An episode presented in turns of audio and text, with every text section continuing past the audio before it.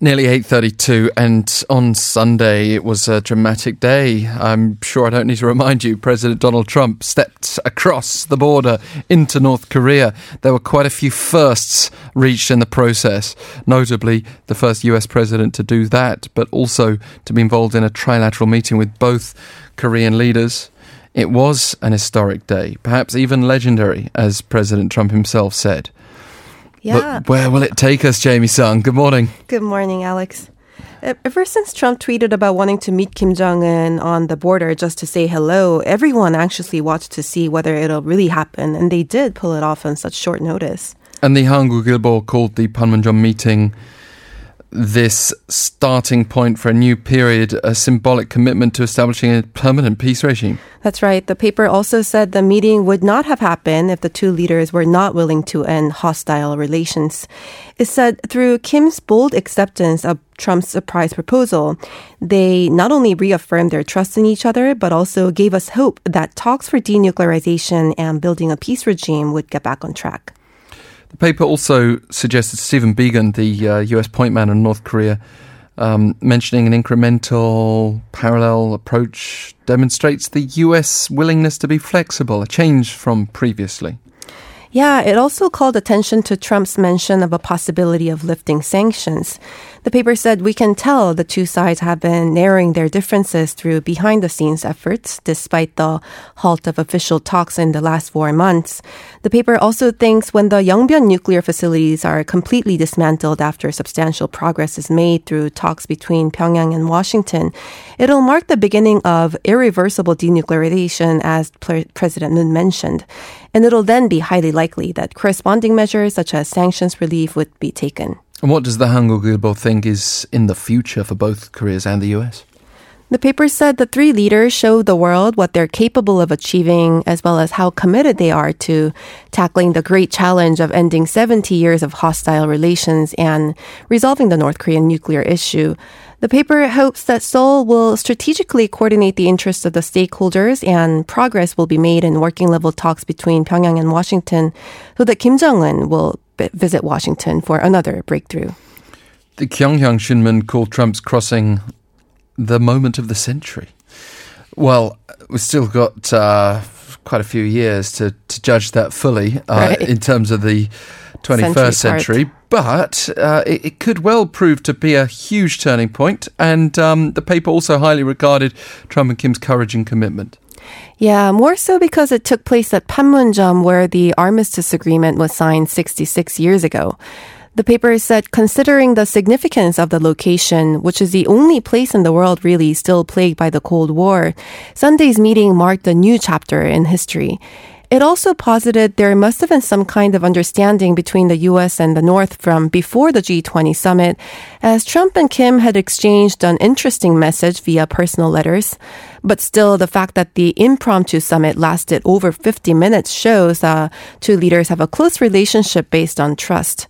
The paper added, there's no denying what made Sunday's meeting possible was the will of Trump and Kim, who want to bring peace to the Korean peninsula through a top-down approach. And what did the Kyunghyang Shinmun assess as the most positive aspect of President Trump's third meeting with Chairman Kim? Well, first, the two agreed to resume working-level talks for denuclearization, and Trump even invited Kim to the White House. President Moon also said the peace process on the Korean Peninsula overcame a big hurdle, and the paper remarked that the bright smiles on the three leaders gave hope for future talks. The paper also said the South Korea-U.S. summit at the Blue House renewed hope for peace, especially when President Moon remarked during a joint press conference that he and Trump agreed that it's very important to take a simultaneous and parallel approach to the implementation of the Singapore Agreement on complete denuclearization and the normalization of U.S.-North Korea relations. We still have the sanctions question, though, don't we? President Trump said he wants to take them off. He'd love to take them off, but he's in no rush. Right. The paper saw that as Trump placing more weight on concrete results that'll come from working-level talks despite the amicable mood at Panmunjom. The paper noted we can't be entirely optimistic that working-level talks will go as smoothly as we hope due to the huge gap between what each side wants. Nevertheless, the paper said the meeting of Trump and Kim after 4 months of impasse will provide great momentum for future talks. So what does the paper, the Kyunghyang Shinmun, hope to see unfold? It said the Panmunjom meeting reminded us of the importance of thinking outside the box, using our imagination and creativity to break down the wall between the two Koreas. Seeing as how a summit, which couldn't have happened if bogged down by protocol and conventional practices, did happen thanks to the bold ideas of the two leaders and gave great hope to Korea and the international community. The paper suggested that corresponding measures, such as establishing a liaison office between Pyongyang and Washington, and signing a non-aggression pact can be taken for security guarantees if lifting sanctions is off the table. On the last note, the paper urged the North to actively engage in dialogue with the South, as Sunday's Panmunjom summit clearly demonstrated the need for the support from the South Korean government. Now, the Dong-A Ilbo also said it really goes without saying the historic event was made possible thanks to an undercurrent of peace, but it also didn't want to give, I guess, all the credit to the current administration here. It wanted to point out that President Trump has political motivations at home. Yes, definitely. It said the Trump-Kim meeting took place because Trump needed a symbolic event to show he's made diplomatic progress regarding the North Korean nuclear issue ahead of his 2020 election.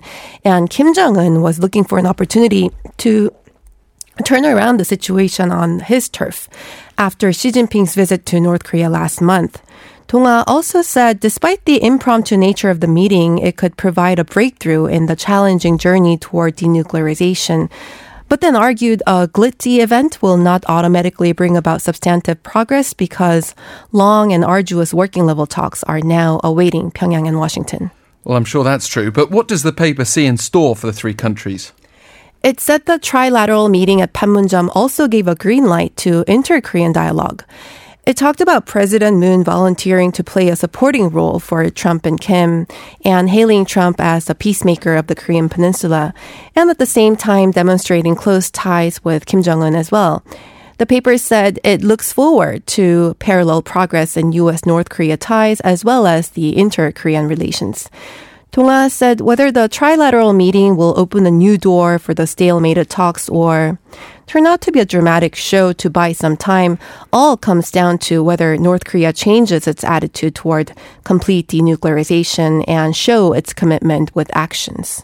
Finally, the Chosun Ilbo, not so different. Right. Like the Dong-A Ilbo, the Chosun Ilbo also talked about Trump using Sunday's summit for his re-election campaign for political purposes. Chosun called it a win-win situation for both Trump and Kim from a PR perspective, and went as far to call it a publicity stunt. And the paper placed huge emphasis on maintaining sanctions against North Korea, saying it's the only way to pressure Kim to give up nuclear weapons. Jamie Sung, thank you very much with today's Spectrum. Thank you, Alex.